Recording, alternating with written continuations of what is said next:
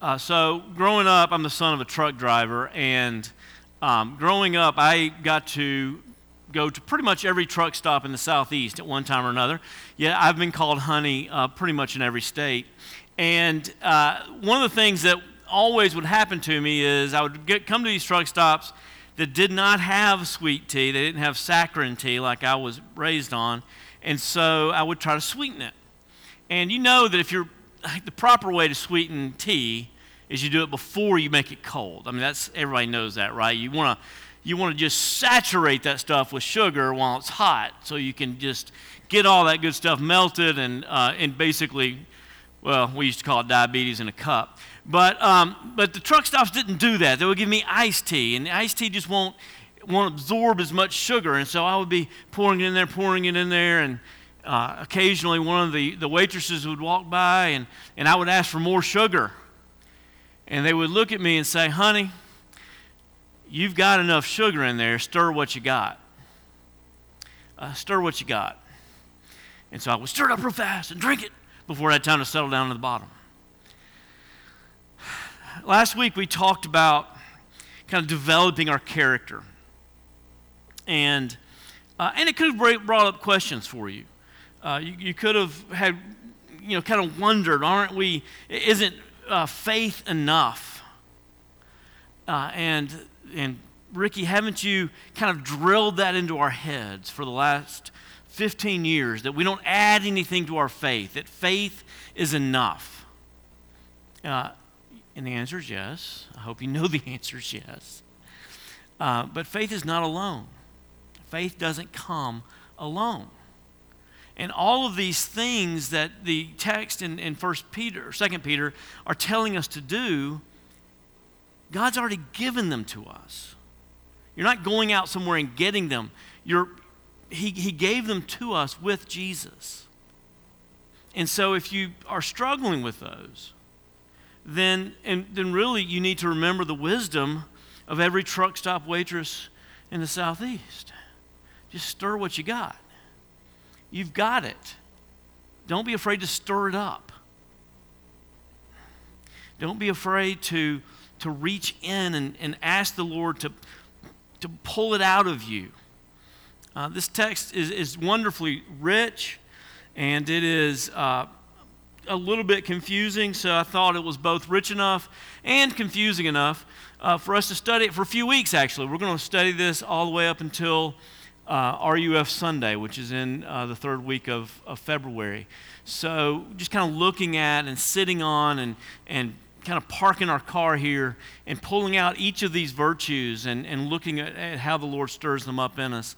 And we're going to start today with this very mysterious, I think, but, but important verse add to your faith virtue.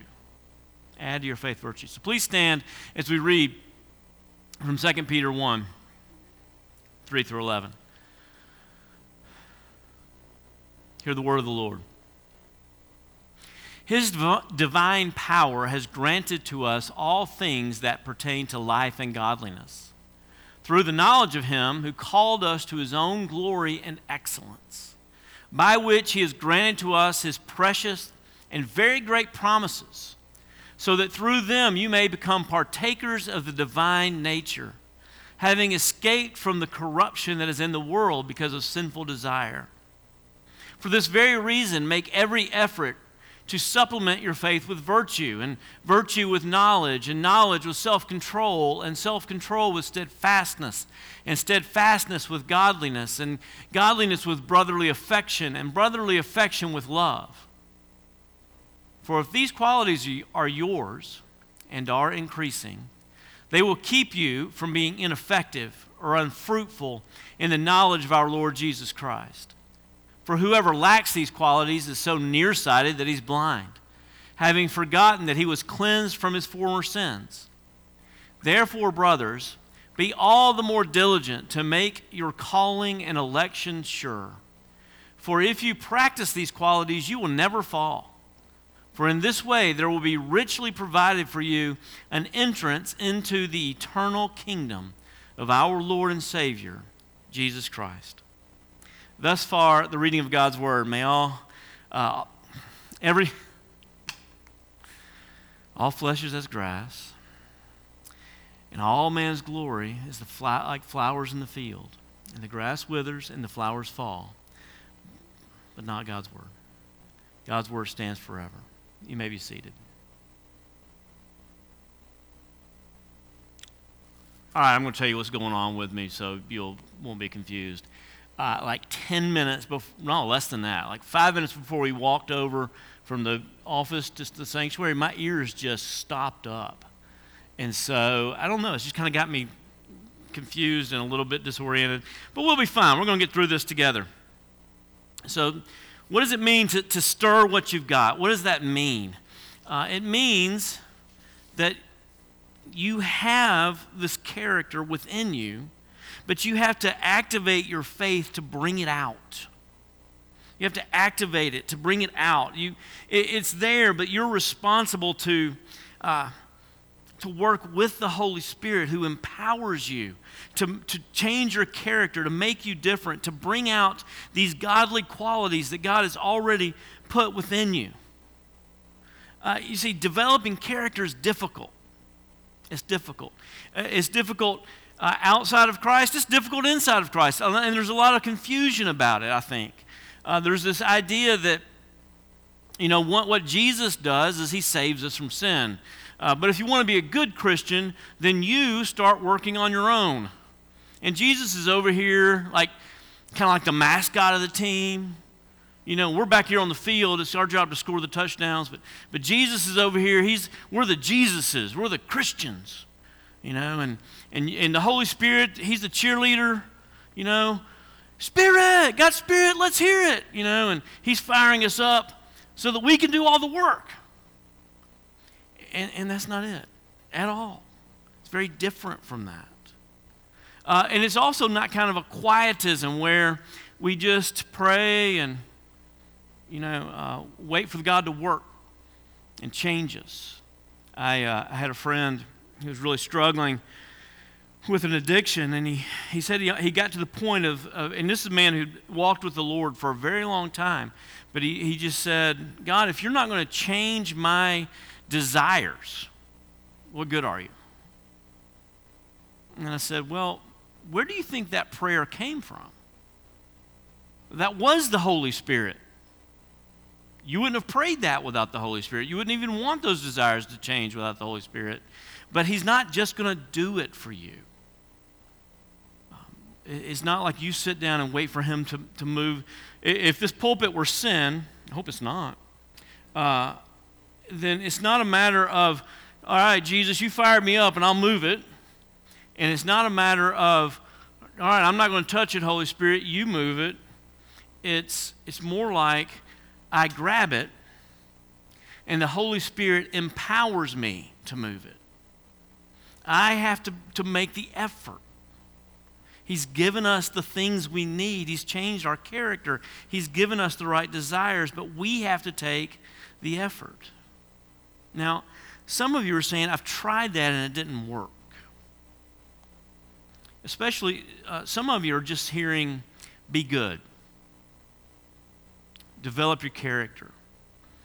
Uh, maybe you're like, um, you know, Benjamin Franklin, who tried to, tried, to, tried to perfect his character on his own and, and failed miserably and, and was really just uh, depressed over it.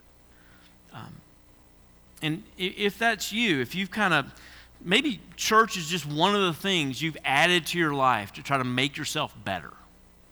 I'm going to be better. I'm going to go to church. I'm going to be a better husband, better wife, better human. Uh, and, and you find yourself falling into one or two categories. The first category is just failure. And you you're disappointed with yourself and you try harder and you're disappointed with yourself and you try harder and that was that was entirely my whole life in college, or especially through my sophomore year. I was just trying to renovate my character through godliness. And everything I tried, I just failed miserably at. And I had quiet times, and I went to Bible studies, and I had Bible verses taped to my wall everywhere. And I, um, I spent the summer trying to help the poor and, and working at a, in, a, in a home, not a homeless, a, uh, a, child, a youth ministry that was d- dedicated to the people who lived in the housing projects. And, uh, and the day I threw a basketball at one of the kids I was there to help, I realized I'm not good at this. Nothing's happening. And, and I burned out terribly. And maybe that's you. Or maybe you are somebody who has just stunning willpower. And you actually have been able to renovate your character. You're one of those people who, who doesn't, you know, buy a new pair of shoes and run twice and then use them for walking shoes and then use them for going to Walmart shoes like I do. But you, you run every day. You decided you needed to have a quiet time, so you had one every day. You decided you wanted to stop smoking, so you put a cigarette down and never had another urge. And uh, if you ran, you probably didn't smoke, but you know, you get it. And you're one of those people with willpower, and you look at everybody else and you're like, why are y'all so lazy? And you see what happened right then? You just fell into this huge sin trap called pride. You, you became conceited. And you looked down on everybody else who wasn't one of you and, and you you keep finding yourself in, in one of those two pits. And if that's you, then I want you to know that the, the point of what happened on the cross is this Jesus was punished for your failures. He was punished for your failures. He took the blame for you. Uh, when I was in fourth grade, I remember this dramatically. I remember exactly how old I was because it was the last spanking I ever got. Um, I was in fourth grade and it had snowed, and the snow had been on the ground for a little while and gotten warm and cold, you know, and basically turned to ice. And, uh, and so, me and my neighbors, it was all their fault. They stirred me up to bad works, and we went and hid behind the, the hedges uh, in my next door neighbor's house, and we started throwing snowballs at cars. Now, I actually, I, w- I was bad at being bad. Like I, had, I had this conscience. And so I would throw a kind of a warning snowball. I was like, I'm going to warn you what's coming, and I'll throw it too early. And one time I, I threw my warning snowball too late, and, uh, and it just hit the windshield perfectly. I could have never timed that. And the other two guys, you know, got up and threw them and hit, hit the side of the truck the way they had been doing all day. And, uh, and that truck slammed on the brakes. And we all ran for the hills. And he pulled up into my driveway because I'm smart enough to do this right next to my house. And my mom went to the door and talked to him about it. And, uh, and she did spank me, and that's not part of the story. So let's take that out. Um, but she paid for it. She, she paid for the windshield that I had broken. It had nothing to do with her. As a matter of fact, it was directly opposite of everything she had taught me to be. But she paid for it anyway. And that's what Jesus has, has done for us on the cross. We did the opposite of everything he told us to be. And he took the punishment for us, he took the blame for us. And if pride and, and, conceit is your problem, then you need to reflect on the, the, the truth that Jesus uh, was, was shamed for you. He was humiliated for you. He humiliated himself for you. He came down from heaven for you, but that wasn't enough. He was, he was stripped naked and spat upon publicly for you. And, and as we meditate upon that, we, we find ourselves being freed from this, from this sin. And we no longer have to try to work this, this character out of ourselves, and we don't look to ourselves to make ourselves better. And that's, that's why it's so important that we understand that, that trusting in Christ, putting your faith in Jesus, having a personal relationship with Jesus, whatever words you grew up learning, it's not just a technical change, it's not a judicial thing. It's, it's a transformation. Whoever's in Christ is a new creation. You're different. You're different. That's why I was so bad at being bad. My neighbors weren't bad at being bad, they were really good at it because they weren't new creations. But I was. It wasn't part of my character. And we have to, to, I don't know, there's a million different ways of saying it. But what, what I want you to see here is when Peter is, is beckoning us to be, to, to pull these characteristics out of us, to be better humans, to have virtue, to have excellence. He's not asking us to tack something on. He's asking us to pull something out. He's asking us to pull something out that He's put within us. Uh, when, when one of my sons, you have three to guess from, uh, went to camp for the first time, Boy Scout camp, he was 11, and, uh, and you know, kind of, I mean, that's the age you join Boy Scouts, and he was, you know, 11 year old boys are kind of pathetic. I mean, they, you know, walk around with their fly undone and their hair undone, and they're just kind of, hey! And um, and so when I, it was a five day camp, and I went to pick him up, and uh, I said, How was it? He said, I was sad. I was really sad most of the time. He said, One day I didn't even leave my tent. I, just, I just sat here and cried. Because all the other kids had money and they were, they were buying these really cool slap bracelets and, and things from the canteen and they bought candy. And, and dad, I didn't have any money. And I reached into his bag and I pulled out an envelope that was full of cash. And I said, Buddy, you had it the whole time. You just never pulled it out. And, and I think that's what Jesus is saying to a lot of us. You have all the resources you need, just open it up. And so Peter says to us, uh, be lavish with, what, with your patronage. Be lavish with how you spend, how you display what, what God has done. This word supplement, okay, some of y'all about to freak out. I, uh, I took a pre workout supplement this week. And uh, if you know anything about those, they're just jack full of caffeine and other things. And this one said on the bottle, all day focus. And I thought to myself, they don't know me. so I took it and I went and worked out. And then I went to the office and I sat behind my desk and worked for six straight hours without moving. And I got so much done that I actually went to my Greek tools and I studied this passage in the Greek. That's how much it changed me. So get ready to hear words that you haven't heard in 15 years. In the Greek, this word means patronage or patronage.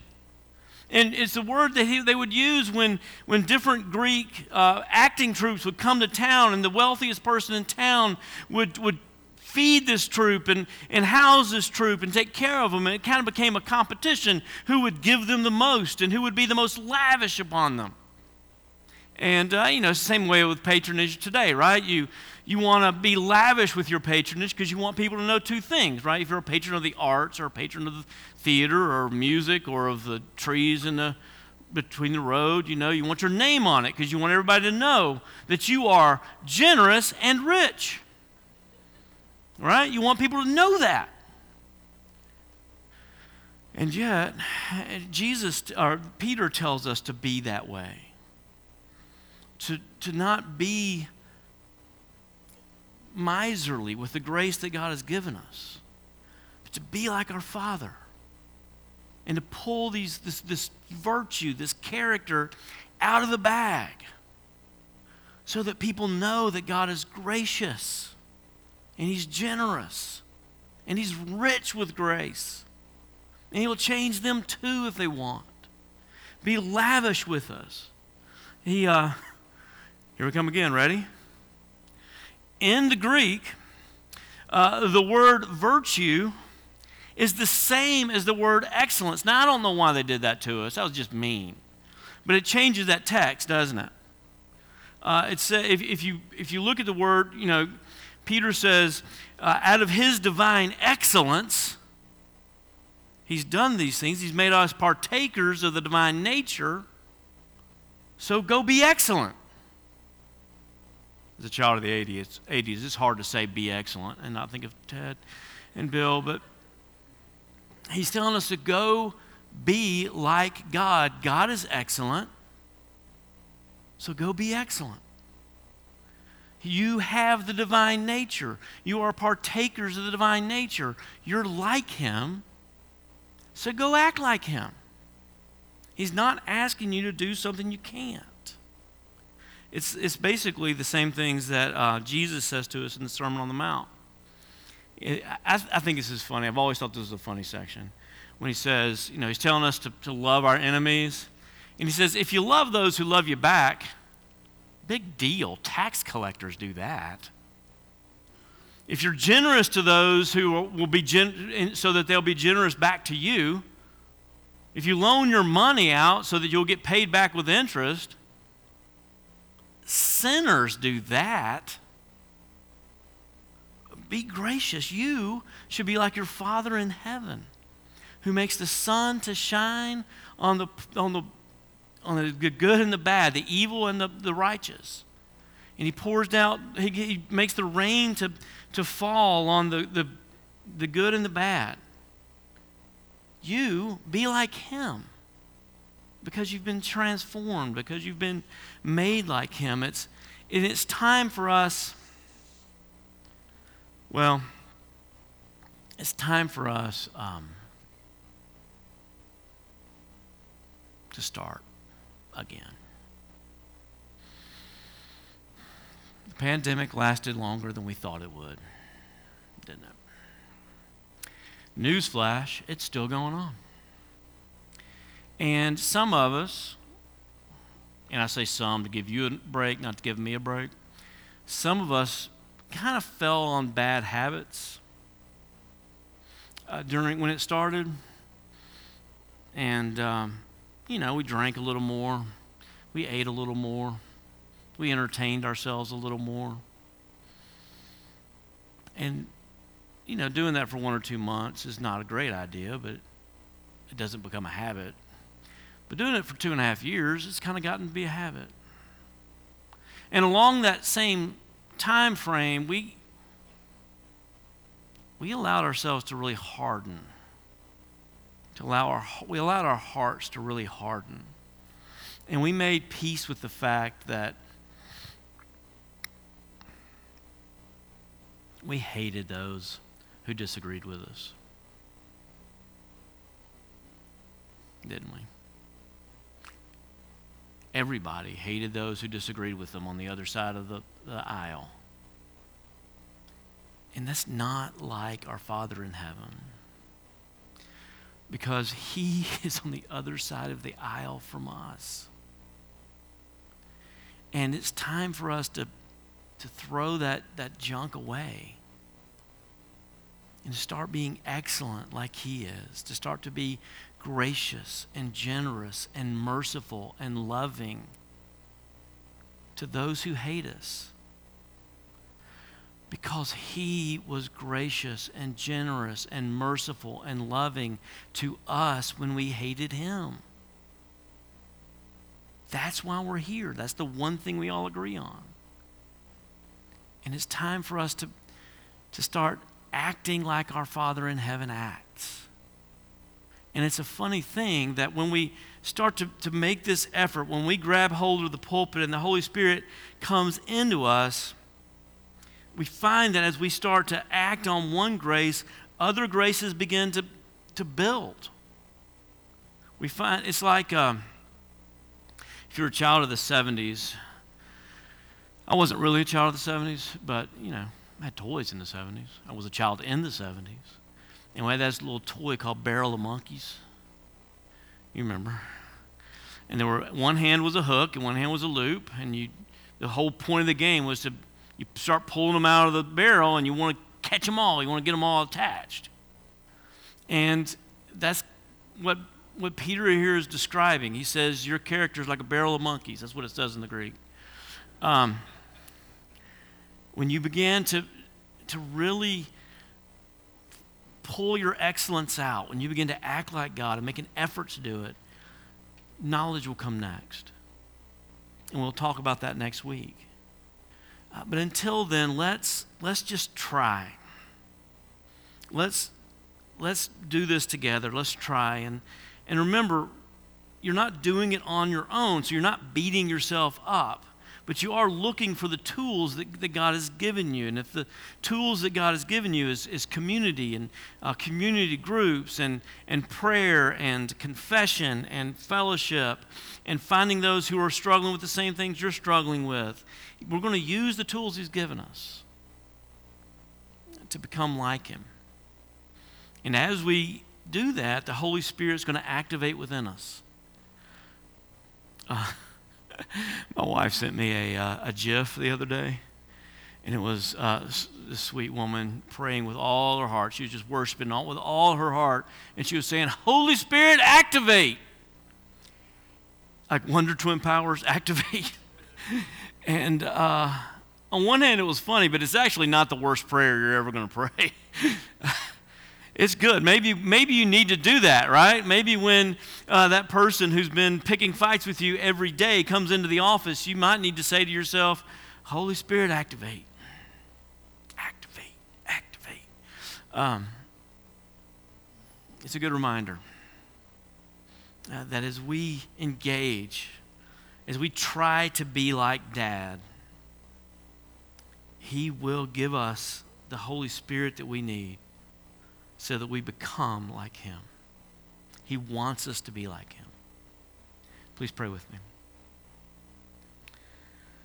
Holy Spirit, we do pray that you would come within us, that you would make us to hate the things that you hate and make us to love the things that you love.